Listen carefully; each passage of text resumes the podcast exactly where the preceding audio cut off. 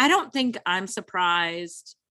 We knew this was going to happen. Like we knew Yeah. the court was going to do this. We knew it was stacked in a Even way that- though all of the Supreme Court justices appointed by Trump lied under oath and said they considered this to be settled law and would not challenge it. like they weren't lying that it settled law, but then a new case came before them, Ah, yeah, yeah, yeah, yeah. Now it's unsettled. and now it's unsettled. but I don't know, But nonetheless, Um, that's right. but nonetheless.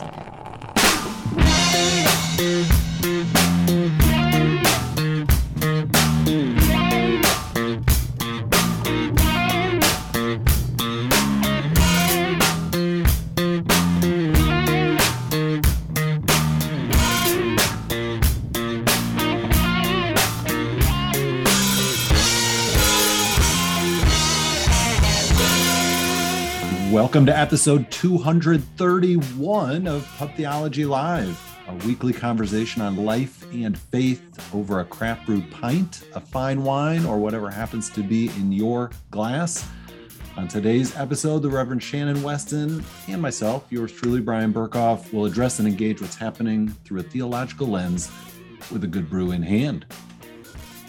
So, whether you're a longtime listener or new to the show, did you know that you can get even more content, just what you always wanted? Starting at $7 a month, you'll get access to our pre and post show banter where you find out what's really going on in our life uh, or what we really think about things. a Pub Theology Live pint glass that looks like this for those of you on Facebook right now. And more. Sign up at patreon.com slash PT Live. This week, we'll be discussing Roe versus Wade, defending pro life, and more. And before we get into what we're drinking, we just want to um, say that our dear friend and colleague Ogan is not with us today as his, um, his father died yesterday. So our prayers are with him and his family um, as they go through this time and this um, period of mourning. His grief continues for a longer time than we give it. Um, and we haven't been around the last two weeks because Brian, you also had a death. Your father-in-law died um, in your family, and we just um, so we welcome us back, but we also hold these griefs with us as we move forward. Um, but hopefully, Ogan will be back in the next few weeks, and we'll all be together again before we break for the summer, That's right. just That's in right. time.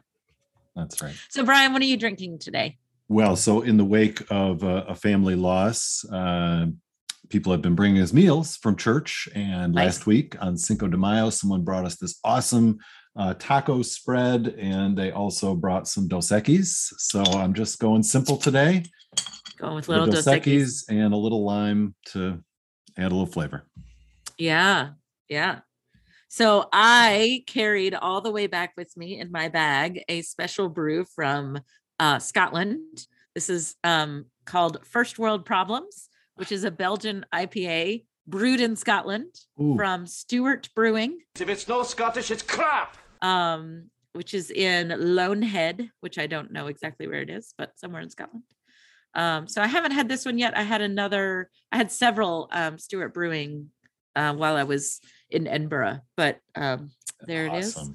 We'll see That it looks and sounds amazing. I know, right? Um, I had their lager while I was there at a lot of the pubs. They had it on tap and it was so good. So That's good. fantastic. That's fantastic. Yeah, so we missed you while you were gone and glad you're back safely and bring us uh hopefully some Scottish wisdom uh and anything else you know, Yeah, you gathered I along was- the way.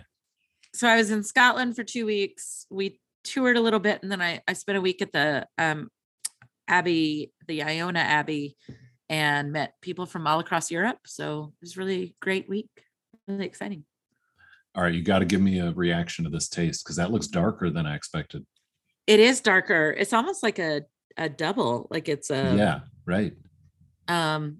It's actually it's almost like a triple, to be honest, the way it tastes. I'm trying to see if there's a. Oh, here we go. Here's an here's a description. Assertive bitterness from the New World hops with subtle fruit, esters from the Belgian yeast, all beautifully balanced, and an addition of malted rye. With Ah, an addition yeah, of malted yeah. rye. So The I would, malt- yeah, that's uh that's accurate. But it I actually would put it It's a Belgian IPA, but I'd put it more like a triple. Yeah, Belgian yeah, that triple. multi uh, rye gives it that sort of deep golden brown kind of hue. I yeah, bet. this is a this is a good one. So if you ever have a chance, Stewart Brewing. On to today's topics. Well, fantastic. And a good beer from Scotland sounds like good news. And some people respond to good news with praise God or praise the Lord. Praise the Lord. Praise him. So, Shannon, is this a glib use of religious sentiment, or do you think this is really sort of a heartfelt statement rooted in faith when someone gives this? Like, what's your reaction? Um it's not one I use a lot. Um and I think to be honest, if I use I think we use praise Jesus like but almost in jest. Yes. Um, so in order to enter the United States, you have to have a negative COVID test. And so when I got my results, I mean, when I got my results, like Derek's response was praise Jesus. yeah. And it was so like, yes. it was so surprising to me. Not that he was happy, that wasn't surprising to me, but it was just almost um It's it, yeah, it's almost used in that sort of ironic or slightly sarcastic sense, right? Exactly. Um, and I always kind of hear it. I don't know where this came from, but I hear it almost as people say praise Jeebus, like they write J E B U S. Have you seen that? Um, I mean, I've I don't know that. where what- that came from. Yeah, what is that from? I don't know. Let me see if I can look that up. What about you? When like I hear now people will use it at at church, like, oh, somebody's cancer came back, like praise the Lord. And I think that is genuine. Yep.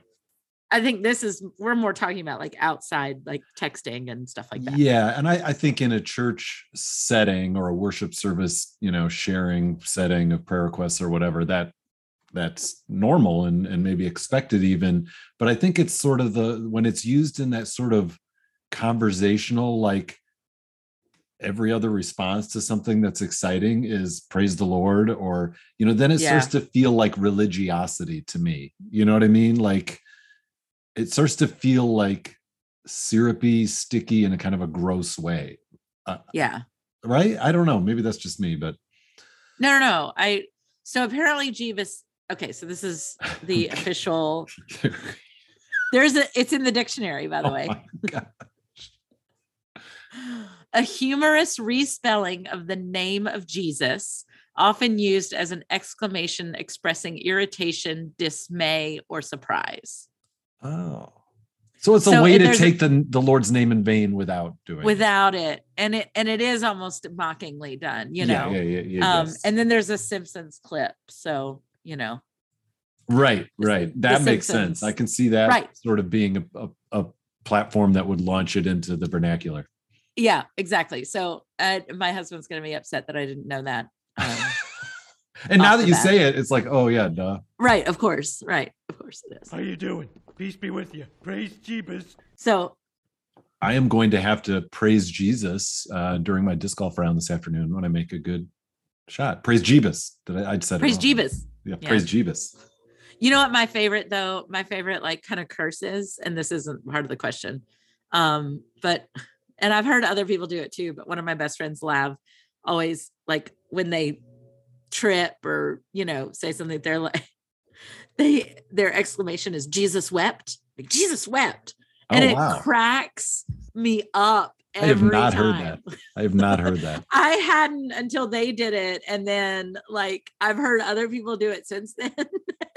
and I'm just like, what a strange, like, what a strange exclamation.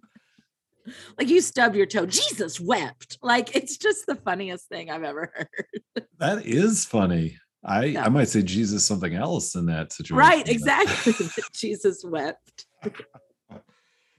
Oh, that's funny. so interesting. Oh my gosh. So are there are there any other sort of uh, religious sort of responses like that that come to mind that that you either like or don't like? Um, I'm sure there are. Um, the the one that I it it depends on the person, but when people say, you know, it's almost it's overused, right? When they say God is good. Um, yes. it's like I know there's certain people that the intention behind it is so good and genuine that I can get over the phrase, but then other people, and I'm just like, Ugh. you know. I also feel like love and light gets overused. Ooh. Love and Yeah. light. And is that like the progressive Christian version of I like so. thoughts and prayers or praise Jesus? Yes, I think so. And I'm a person that used to use it all the time. Love like I'm sending light. you love and light, and blah blah blah. And I'm just now I'm like, meh. like mm, yeah. I don't know. Yeah, and you know, one of the interesting things, um, so going through this process of my father-in-law dying, and you know, you have the family visit. We had multiple family visitations and the funeral itself, and and so you see a lot of people who are extending their condolences, but the, you know, you get all the statements that are like awkward or sort of inappropriate or things you've said, but then when you're on the other side of it and you're in the place of grieving, it feels like I don't nothing is enough. So I mean everyone's doing their best and it's you know it's all good, but you you hear it in a totally new way when people say offer things and are trying to express their condolences in a setting Yeah. like that. So I, I can't think of any one in particular, but just that experience of of realizing, yeah, that feels pretty hollow, even though you mean well. Yeah. Yeah, yeah, yeah, yeah. And again, like I mean, I think a lot of these things really do come down to a relationship. Yeah. And, you know, if you if you have a very solid, very trustworthy relationship ahead of time, it really doesn't matter what you say. They're going to understand what's behind it. Yes. you know or you're able to be like okay you know they said this dumb thing but i know like i i know it was heartfelt i know it was real That's right. but you know then there's other that like it was just his time and you're like you know oh, yeah, yeah, yeah. Or he's Like- up, he's up working the fields of heaven or or whatever, you know. That's when you want to say praise Jeebus or praise you right like or Jesus Yeah. wept. jesus wept i mean and and actually it's very fitting that you would say that because jesus wept it like that scripture comes from lazarus's Yeah. you know and like even though jesus knows like he's about to raise lazarus he sits down and weeps because everybody's so sad Yeah. there's so much grief like i, I don't know Yeah. it's more amusing to me than anything else but Mhm. um i'm trying Yeah. to think there was um I'm trying to think what is really so again like it's not so much the exact response there's no right thing to say as much as there's there's heartfeltness in relationship you know Yeah. That's right. um one of the things my sister said after my grandmother died which i thought was really beautiful and i've kind of held on to um and she was talking about my my grandmother um died last year and um she had my grandmother had lost two children i have, I have two aunt and uncles an aunt and an uncle that have died uh, before she did and my sister just said you know if heaven brings reunion I hope that they're together. And I thought, what a beautiful way of putting it Mm. That is not certainty, you know, Yeah, yeah, but yeah. that is leaves it, um, leaves you with this beautiful picture without saying, this is what's happening right now, to which your immediate response is, you have no way of knowing that. you know? yes exactly right i i think that's a that's beautifully done because it it it gives you as you said that beautiful hopeful image that we all long to be true but that none of us knows and and somehow when someone says it as a declaration that like they know for sure or we all know for sure it sort of Right. loses some of that power and, and mystery and hopefulness yeah yeah and and so it's really left an impression on me of like if right like if this is what happens i hope that Yeah.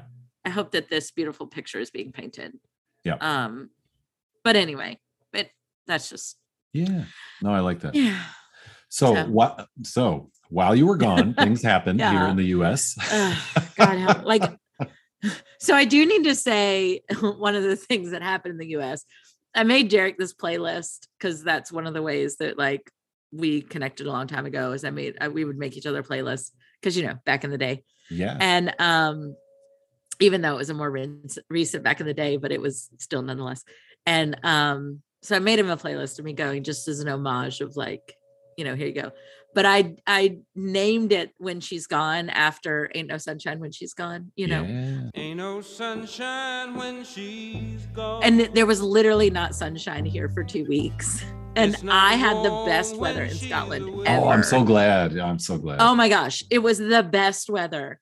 And then literally the sun was like came out when we landed in the United States and it's been out ever since. Perfect. Look at that. So I, I just have to joke that no matter what went on in the United States, the sun followed me wherever I went. So I'm hoping now that I'm back, something good will come out of this. Yeah, and Bill Withers was never more on point. Exactly. Oh, Wow. Well, it it was cloudy uh, in the weather and in the political happenings. It was- yeah, yeah, it yeah. was leaked that the Supreme Court plans to overturn Roe versus Wade this summer, and there have been a number of polls, interestingly, in recent days, that not only show that a majority of Americans think abortion should remain legal, but also that most U.S. religions support this. And the one exception to supporting legal abortion is surprise, white evangelicalism. Yeah. And so I guess the question for us to reflect on why is this such a big issue for white evangelicals, especially when considered in contrast with other aspects of the Christian faith, let alone people of other religious traditions. Yeah. Um, what did I what did I read? So I read this years ago, and it has been one of the most helpful things to understand is that when Roe v. Wade went through in 1972, the evangelical movement was for it. Supported it. They supported it. Yep. Yeah. It was giving health care to women that needed it. Mhm. um it was a very positive thing it was actually going to save lives and you know all of these things and then in the late 70s as they were building up it was after the era the um, equal rights amendment um that the women that were against the equal rights amendment teamed up with um an evangelical movement and a and a catholic movement mm. and not that i'm blaming the catholics for this but that that what happened as Reagan came into power, this was when the shift happened, late 70s, early 80s, that it became about abortion because that was a way to get, that was a way to unite the evangelicals. And it has its roots in racism. Like the story Yes. of it has its roots in racism. Yes, because Um, segregation was no longer a viable political issue to sort of bank on. And it was sort of a pivot. Absolutely. It was a pivot. Yep. And the evangelicals needed something to unite behind. Yep. And they no longer had segregation as a cover to unite them. Yep. And so they chose this. And Yeah. and and it's shocking to me. So while I was in Scotland, I was with um people from England, people from Sweden, people from the Netherlands, and one of the women from the Netherlands was a midwife Yeah. and we got this news and we were all talking about it and they were all um saying to me that like from their view the the US is like obsessed with this Yeah. and I was like well you're not wrong Right. like we are obsessed with this and to them in their countries this is like not a it's a non-issue Yes. and in fact in sweden this was interesting um i made friends with a, a swedish um minister and she was saying that the people who it is an issue for are the like the nazi party basically Oh my And- gosh. that's who's talking about this Oh boy. Which of course they don't call themselves nazis anymore they call themselves something else but like that's Yeah, yeah, basically yeah. what they are and i was like that's so telling that's so telling I know. And I, I believe it's true that the Netherlands and Sweden are both in the top five for lowest abortion rates in the world. right Where it's because when it's a legal, non-issue right but also they provide national health care. They support Mhm. women in all aspects of life and they support early childhood and education and all the things Yep. that we don't do very well in this country. So she was saying, as a midwife in the Netherlands, one of the things that they do is that not only do you have a midwife at your birth and all of that, like through the national healthcare system, a midwife comes to your house Mm. for the first two weeks after birth, like Wow. all day and helps you. And I'm like, what? That's Like, awesome. That's so awesome. This is the craziest. And she also um, she does work for Doctors Without Borders. So she's done midwifery in Pakistan and Haiti and all of these other places. And she's like, there is nothing like the United States with this topic. you yeah, know? they they send they send us home, or I should say they send the women home and are like, good luck, figure it out. yeah. After and she said, you know, the hospital stays are lower because they, they get all this help at home. But Mhm, mhm. but I mean, uh, you know, I don't think I'm surprised. We knew this was going to happen. Like we knew Yeah. the court was going to do this. We knew it was stacked in a Even way. that- though all of the Supreme Court justices appointed by Trump lied under oath and said they considered this to be settled law and would not challenge it. No one and believed that except Susan Collins. I was going to say, like nobody believed that. We all knew what this is about. This was always but- about this. but it's like it, there it is blatant lying during your you know uh, well, so whatever. okay, argue. I'm sorry, I'm playing Ogan at the moment. like they weren't lying that it settled law, but then a new case came before them, ah yeah, yeah, yeah, yeah, yeah. now it's unsettled and now it's unsettled. I don't know. I don't I don't know how we I don't know how we possibly slip back from this. And as to the topic of like most US leg- religions support this, like our denomination is a huge statement. We've supported it Yeah. for a very very long time. I mean 20 plus years. Yeah. Which isn't as long as it should have been supported, but nonetheless but nonetheless Um, that's right but nonetheless and is very clear that like pushing a religious belief on someone else it, it is clearly wrong. Yes. And there's no other way to view this than a religious belief. Yep. because if you're looking at it from a science point of view like there's no question. Um yeah i don't s- know. I'm I saw this great post where someone said can a woman claim a fetus uh, as a dependent on her tax return? No Right. because the government doesn't consider that to be a person.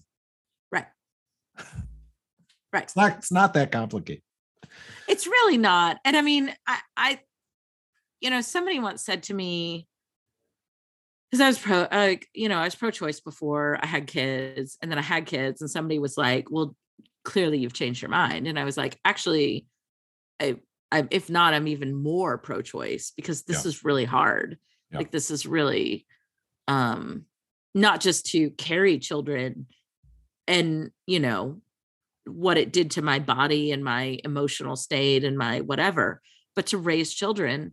And and again like i what's so hypocritical about this topic is the fact that like as long as it's a fetus everybody's like life life life. And then as soon as that baby's born Yep. we don't provide healthcare we don't provide education we don't like we do not have a foster care system that is any good whatsoever um the other thing i learned so um somebody else i met who was scottish had lived in the netherlands for a long time and they were fostering so there's this system where there were four kids all siblings and their family sorry. Their family had gone in and um like they melded the families and the kids had this house that the these foster parents moved into and helped raise these kids alongside their kids and the kids had funding and consistency of school and a whole community around them helping cool. them. And i was like well that's how you do it friends. Yeah. You know they had relationships with their parents even though they were complicated. All the kids had the same problems that we have but like they actually provided for what the children needed imagine that imagine that Yeah, and you know, uh, there was an article in the LA Times uh, on this topic that came out um, last month, and my wife was interviewed fairly extensively in that, and Yeah. she describes herself as pro-life but in favor of legalized abortion. And I think that's some of what is missing in our conversation is that you know we just use and abuse that term pro-life and we end up supporting policies that are anything but at least many of the people if not most who claim that moniker don't fail to do all the things you just said that they don't provide early childhood you know support and education and support for women and healthcare and the funding that's needed to keep families out of poverty etc like they oppose all those things and call themselves pro-life and the one thing they'll hang their hat on is it's illegal to have an abortion which it's proven when that's illegal it does not stop abortions Right. No, not at all. It it stops safe abortions. And none of this yes none of this is new. None of what we're saying is new at all. At all. And you know, the other side of all of this is nobody like everyone is pro-life. Everyone. Everyone is pro-life right in the terms of like life is sacred and life should be supported and and yes we're arguing and some people feel it's semantics but it's not semantics it's just not and on the other side of that you know like uh, there was a long time where there's a movement and i use this language i found it helpful of like there was pro-choice and there was anti-choice Yeah. and that was actually really helpful language to use right those should be the is- framing terms because Right. as- like you said we are all pro-life the question is are you pro also pro-choice or are you anti-choice hmm It's not pro-choice anti, or it's not pro-life anti-life.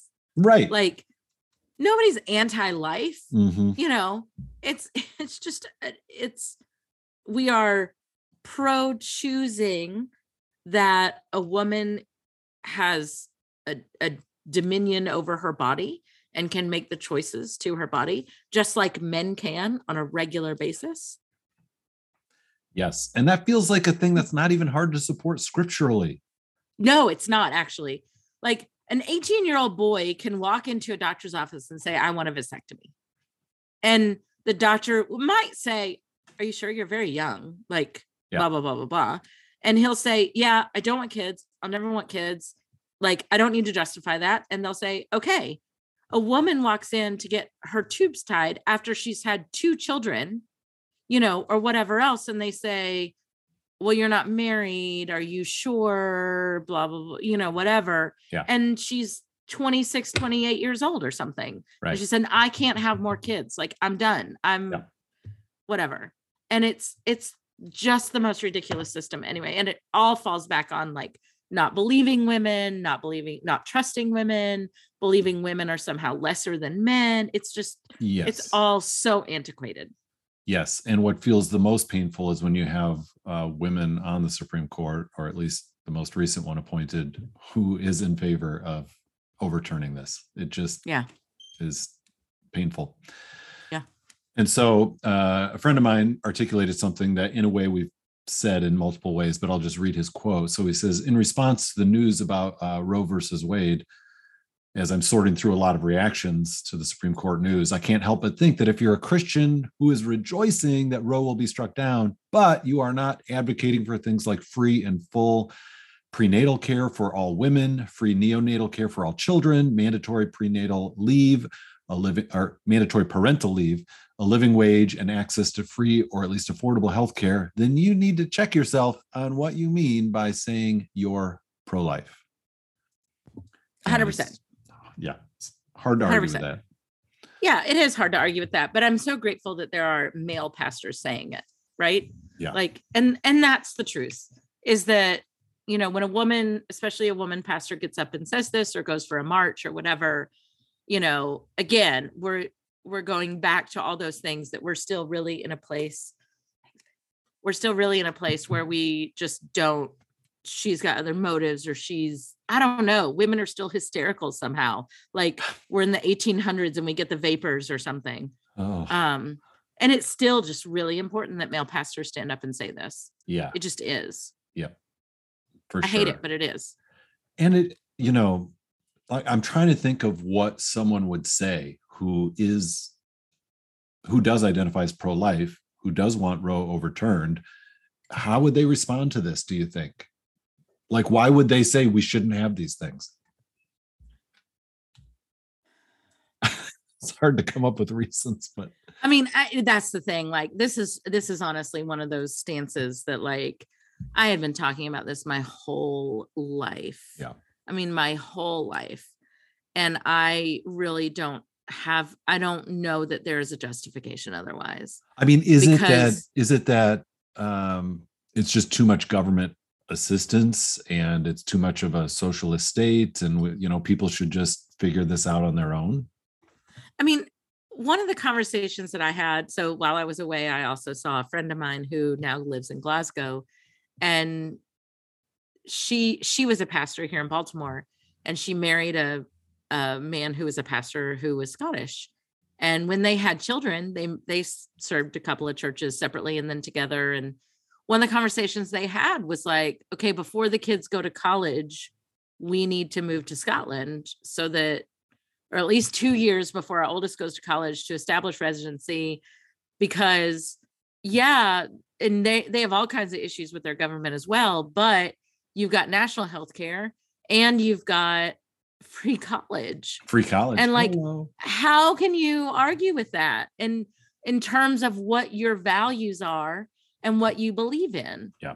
um and again i'm not lifting them up as some universal amazing society but i'm saying when we're not willing to like put our money into a health a healthcare system and an education system then we've we've really lost our value and i think that's exactly where we've always been as a US. We've we've lost our value. Um, we've set we've set a country up on those who have will always have. I mean, people point out that like all of these people making these decisions, their wives and daughters will always have access to free and safe abortions. Yeah. Always. Yes, ironically and sadly. And hypocritically. Right. It's Yeah, the and- people that it's the people that need the clinics and the sliding scales and don't have health care and whatever else that aren't able to it does feel very much um like we're moving into uh shoot the handmaid's tale you know more and more often Oh yeah, yeah, for sure. It does. And as you said, it doesn't, you know, when we look at how they're doing things in other places such as Europe, you know, it doesn't make Scotland or the Netherlands, you know, a utopia. Every society and government's going to have its shortcomings and its challenges, but at least get some of these basic things right. Right. Well, so the Netherlands, we we were asked like this was a big topic of conversation, and we asked like what happens in the Netherlands. They don't have a national healthcare system, but everyone has to have health insurance, Okay. and it's on a sliding scale of your income and whatever that you pay for it. And then they have to pay. They have a deductible system just like we do, but there's a max to that deductible system of Nice. what you pay every year, and it's like 350 euros. So it fits within your means reasonably. So it fits within your means reasonably, but even if you're at the top, like, or I mean, sorry, even if you're at the bottom, you're paying no more than $500 a year Yeah. for health insurance. So there's so even though it's maybe not fully nationalized, there's some subsidizing going on that's that equals the playing field. Right, right. So, you know, all this money that these big um lob, you know, health insurance are lobbying, all that money they're spending in lobbying, maybe it could go to other things like, you know, providing more affordable health care. Yeah. I don't know. It's just a thought. Just a It's thought. just a thought. And then if you have more money, you can buy more and more privatized insurance and you can go to specialists still and you can, you know, if you have the means to do that, but at least everybody's starting from an even playing field, yes. you know, and they were like, what happens if you need health insurance and you don't have any? And I was like, well, then you you go back and back to the ER and you rack up these huge bills. And yeah, some charity hospitals will help you out with that, but you get seen last Yeah. and you don't get adequate health care because you don't have the consistency of a doctor. And if you need cancer treatments, like good luck with that, you know, it's Yep. just and and they find that especially as Christians in those countries, they find that appalling that we do not care for the least of these. At our basic levels, we do not care for the least of these. No doubt, no doubt. And for a country that likes to be the loudest in saying we're a Christian nation, that's it's really shameful. I agree. So, in a new uh, children's book uh, that's entitled Mother God, author Teresa Kim Pecinovsky portrays God as mother, relying on feminine and maternal imagery for God found in the Bible. And especially, she finds um, moving the story of Hagar and Ishmael. And she states that it's important for people of all ages to see God as mother and that seems you know to fit in with this conversation we're having uh, around abortion and all of that um, so do you agree with her assessment that we need to have more portrayal of god in this mothering way and why might that be important I, I do agree. I love the story of Hagar and Ishmael. So like I would be really curious about this book. yeah Um I think it's really my daughter's going through our oldest daughter is going through confirmation and she uses father language in all of her like statements and all of her prayers and stuff. And I was really curious about that and I started getting really um down on myself like I had failed her somehow. Mm, right But then I started thinking about so I never pushed inclusive language was not a hill I was going to die on. Yeah. If that makes sense sure in a church, in an individual church. Yep. And I we don't use as a as a like I don't use male language from the pulpit, but that doesn't mean that people don't use male language and that I've necessarily corrected them through the years. right Um or that we have a church-wide statement. And there are people that are critical of that that, you know, if we really want to call ourselves a progressive church, we would we would work on that. Um, but I don't know that anybody really, when you got down to it, would not would would argue with you that God was male, that God was a male, you know, or like whatever. yeah yeah yeah that's so crude to yeah Yeah. Um but I don't know that we do as good of a job lifting up the moments where God is described as female, where female imagery is um we often talk about the women of scripture, but we don't often talk about um the feminine side of God. I don't know that we do a great job of that. Yeah.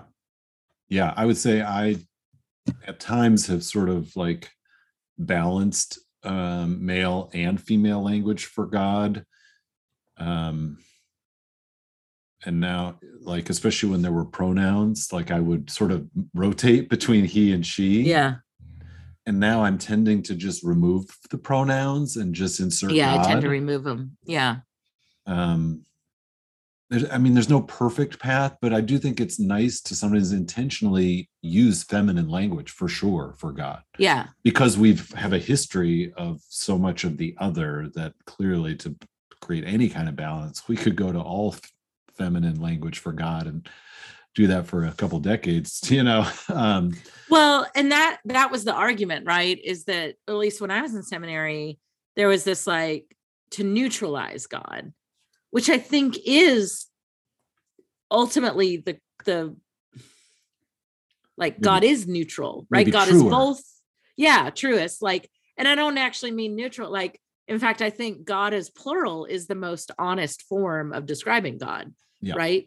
That um, and so I'll laugh and if I need a pronoun, I'll use they, which is scriptural in Genesis, you know, that Yep. um we, right? Yeah. We created like let us make humans let us image. make yeah and that doesn't mean and and again god is trinitarian like they is a perfect Mm-hmm. descriptor i also think it helps with gender equality issues especially as we talk about pronouns with genders to neut you know to kind of talk about god as they helps understand um, a person whose pronouns are they and at the same time we didn't do a good job understanding the femininity of god or the feminine like qualities of God. And so jumping there feels like we missed a step, you know. yeah yeah Um and yet so I'll be really I don't know if I've said this on the show before and people may hate me for it. Like I get really I like I get really uncomfortable um with like womb imagery with God and Hmm. Things like that, which like is in a lot of is is a lot of people's attempts, like as we enter the dark womb of blah of of or the tomb and things like like people will talk about the tomb as like also a womb and I think they do that because it rhymes and yes. props to you and all that. So but like, yeah, and I I mean it's beautiful poetry, and at the same time, like for whatever reason, and I think this is just me being uncomfortable reading that aloud to my church, like that. Yeah. I I don't know, like that somehow. I I don't know. So again, maybe it maybe that's actually helpful for a male pastor to say out loud. I'm not sure Yeah. but you know there's imagery like that that i'm like oh that gets really messy and that's the point right the point is that it's messy Yeah. um you know but hagar is the first woman that ever names god like that ever Right. like um gives god an intimate name and like she's so beautiful in that moment and anyway i just Yeah, and I when when I saw this story pointed out in the article about Hagar and Ishmael, I was trying to think of how God is seen as mothering in the story. It certainly features Hagar as mother, and maybe it's the things you named, like the intimacy she has with God, the way God is as concerned for her well-being and the child's well-being as a mother would be. And I maybe have forgotten whether there is any actual mothering language attributed to God there or not. I, I can't remember I- offhand.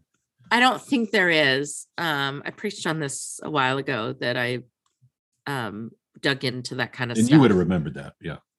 Yeah, but but what I do think is helpful in that story is that the father in that story is not good, right? Yeah. Like yeah. the the father and it's a very interesting so you mean Father Abraham? yeah so father father abraham who had many children um many children had father abraham which is a hard song to change to neutral language of children I am one um and so are you. I think we used to change it to kids to get the right like syllables in and i was like this is awful why are we doing this anyway We just back said in sons. VB. did you yeah, back in the back in the Back- vbs day back in the day.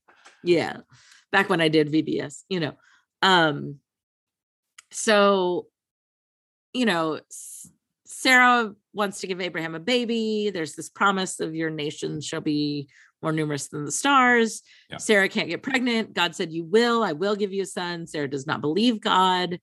And she sends abraham to procreate with her slave hagar. And hagar gets pregnant and has ishmael. Um, when Sarah finally does get pregnant, she casts, she beats Hagar. Yeah, yeah. She kind of And regrets she- that suggestion. Right. She beats him, her, and sends them out, forces Abraham to send them out into the wilderness. So, Mhm. on one hand, you have this very evil mother in Sarah, and then who is, you know, this foundational figure of our faith. And then you also have Abraham, who is in this story, at least, very cowardice towards very his- weak. Very weak, you Yeah. know, in in standing up for his firstborn child that we know of. Um, and and cast them out very like it with a lot of sorrow in the story, but doesn't have whatever he needs to do to stand up to Sarah Yep. and cast them out. And um Hagar goes and they're they're basically um dying of thirst in the wilderness. Like there's no shelter, there's no anything. And she prays to God, names God, and God provides this well for them um, to drink and have shelter. And anyway, all of these things. And so I wonder if God, in that, like, I wonder if there really is a view of God as mother in that, in that, like, um, like a like the way scripture talks about a mother will provide for her children, you know, Right. um, but she uses male language to talk to God, but that isn't unusual. Like that's not surprising. right. And Hagar is a slave woman from like we she's assumed because of the way scripture describes her as a very dark woman. She's, you know, African. Um Yep. So it, I don't think it would be out of the realm that she would see God as feminine either. Um, but she wasn't writing the story personally, so who knows what she actually what language she actually used. yeah i know i could do a better job as pastor in in maybe dedicating some teaching around this or some just more structured conversation because i feel like my attempts of like ooh now i'm going to change this pronoun to she and people are like wait what? You know who aren't used to that? Like it can Yeah. come across as sort of haphazard or jarring or they're not sure what's behind that. Um, and I think it, it could be useful for our congregation's sake and my own personal sake to to do a little deeper look at this, at how we portray God and and how why it matters the language and the pronouns and the genders we use to refer to God. Um, an attempt just to to do better and to understand and embrace the the scriptural stories and imagery that is there, the fullness of it, which is not exclusively male. And I think that's what this author's trying to bring out. Yeah. And I and I one of the things that I would push back on is that you don't have to invent this. You know, you don't have to Mhm. just make all these pronouns for God female. There is plenty of feminine imagery for God in scripture. Right. Um because any imagery for God including father language is metaphor, right? Mm, of and course. we it- so anytime there's feminine imagery for God, it's also metaphor and Yep. helping us understand that. But looking through it, um, looking like going through and using what's already there to build the foundation before you're just changing very famous scripture passages to feminine imagery, you know. Yeah, I Like- mean, well, for example, I've I've given the you know the famous Aaronic blessing at the end of a service, and I'll say, "The Lord bless you and keep you. The Lord make her face shine upon you, and be gracious to you. The Lord turn her face toward you and give you peace." Even though that's not how it is originally, but I feel like I, I like that. Like I, I like Well, to me, it it it. I don't know. I is that inappropriate, or what's your response to that? No, I don't think that's inappropriate. I just think that we do have to back it up with understanding, right? Yes, Um correct. and you know, I I think Ogan's tradition or the UCC like they do a lot more of that than we do, and there's no reason that we shouldn't be doing it in more mainline Christian traditions because it is part of our scripture. It is part of our understanding. We're not worshiping some sun god, some goddess out there of ancient of old. Like this is this is in scripture. This is right there for us. Yeah, yeah, yeah. Um yes. there's plenty of imagery um Yeah. there for God as as mother. I mean, the wisdom Sophia was there in the beginning with God. You know, Yeah. any any of that language is helpful. Like that is seen as what we now know as the Holy Spirit. Holy Spirit is always referred to as she Yep. um for that very reason because it's Yeah. Sophia wisdom, you know, That's in right. scripture. So just understanding that, you know, basically if you want to look at it, God is God is the they in the Trinity. Jesus is the he and the script and the Holy Spirit is the she. And there's there's Mhm. all three combined in the Trinity. God has no gender or, or is a sliding scale of gender.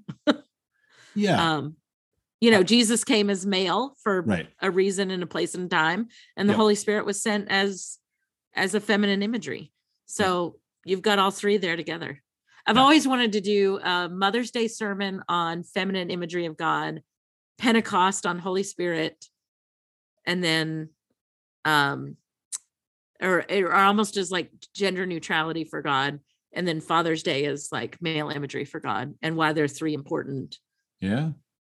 you know it's it's a stretch though like it's a weird Yeah. No, but I think that could work. I think that could work. It- but yeah, like this past Sunday was Mother's Day, and I tend to not feature that during worship. Um, I, I, I mean, there are times where I've done a little more with it, but this year it, we didn't really feature it other than me mentioning it at the beginning, and then in prayer requests, you know, naming that this day is celebratory for many of us, but hard for many of us too. And some of those reasons Right. are X, Y, and Z, and you know. yeah and i honestly like uh, skipped it altogether so you know that's also an option Yes. Yeah. i don't know Absolutely. it feels made up Well, it's not i understand the history of it i understand it's got it's like but it's not on the church calendar, and it's No, and like you know, Yeah. whatever. Yeah. People as long do as you're as long as you're doing what you're doing intentionally and so on. Yeah. Yeah. All right. So in five minutes, we're gonna respond to Kevin DeYoung, Pastor Kevin DeYoung, who says the man who attempts Christianity without the church shoots himself in the foot, shoots his children in the leg, and shoots his grandchildren in the heart. So that's what you get for trying to do Christianity without the church. Does that sound like a guy whose church you would want to attend?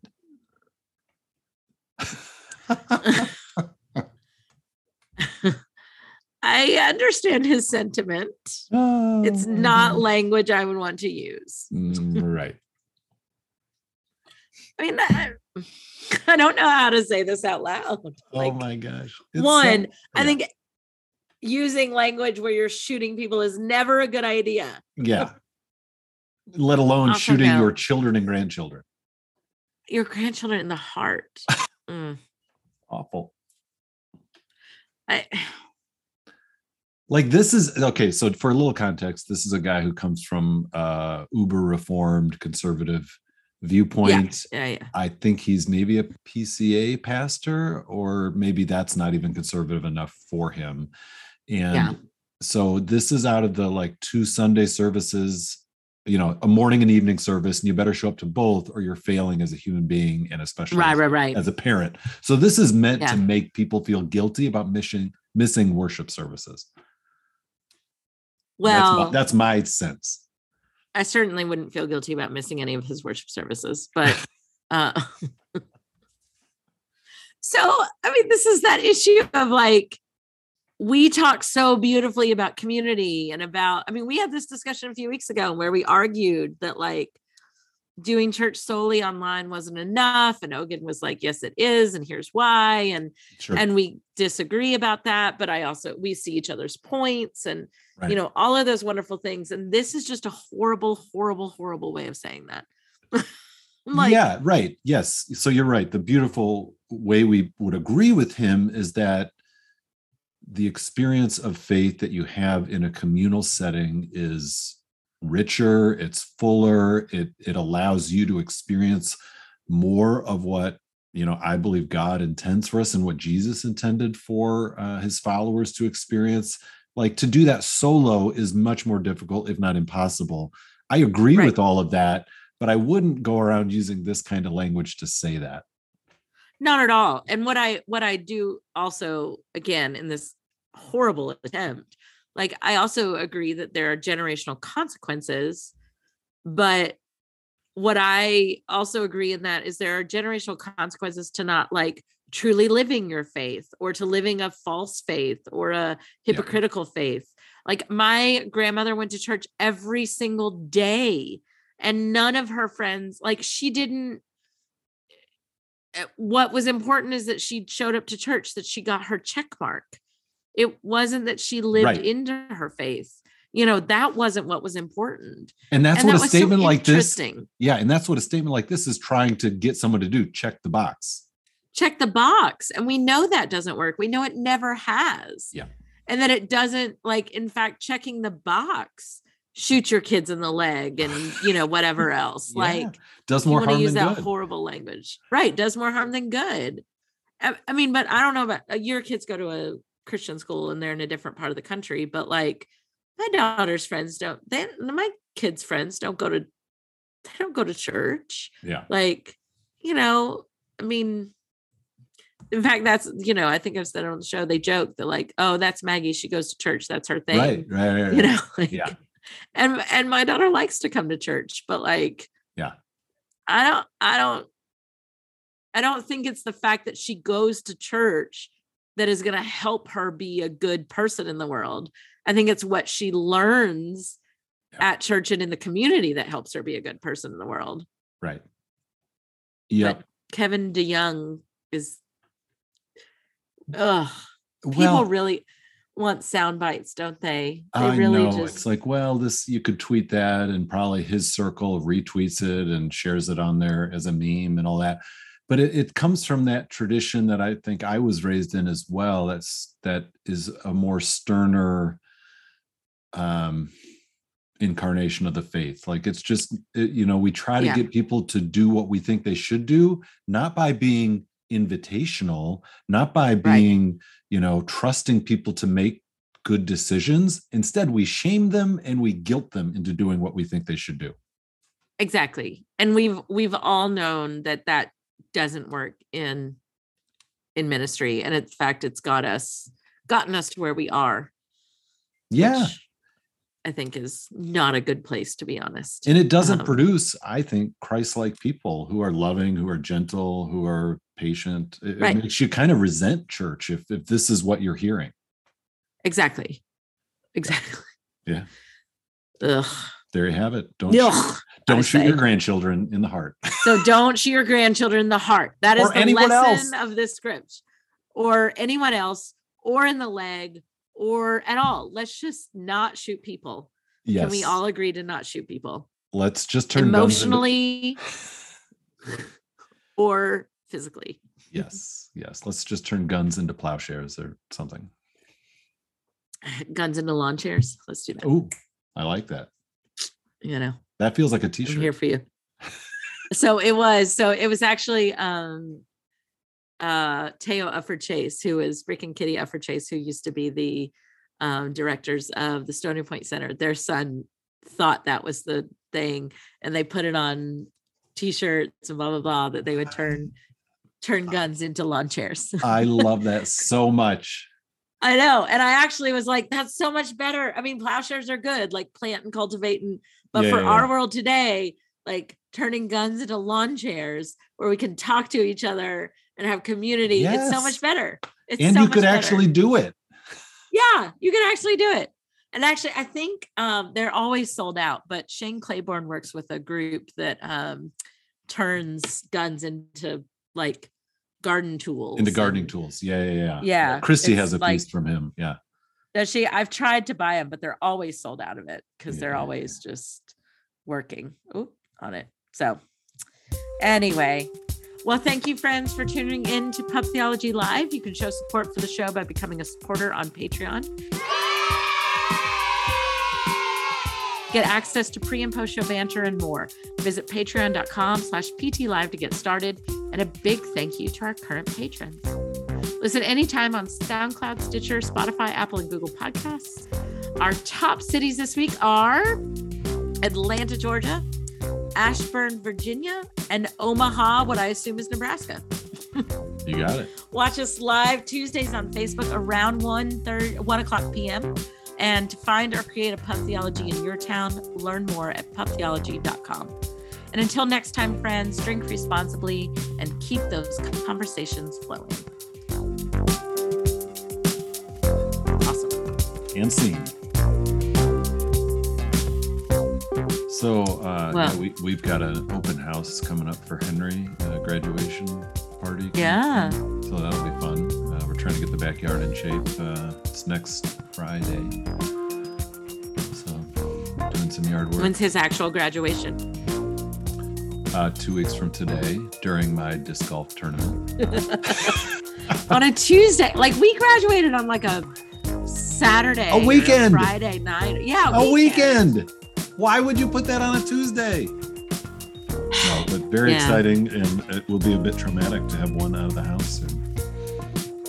Has he decided? Has he decided where he's going? Yeah, he's going to Michigan Tech University, which is in the Upper Peninsula of Ooh. Michigan, and it is a nine-hour drive. Oh my goodness.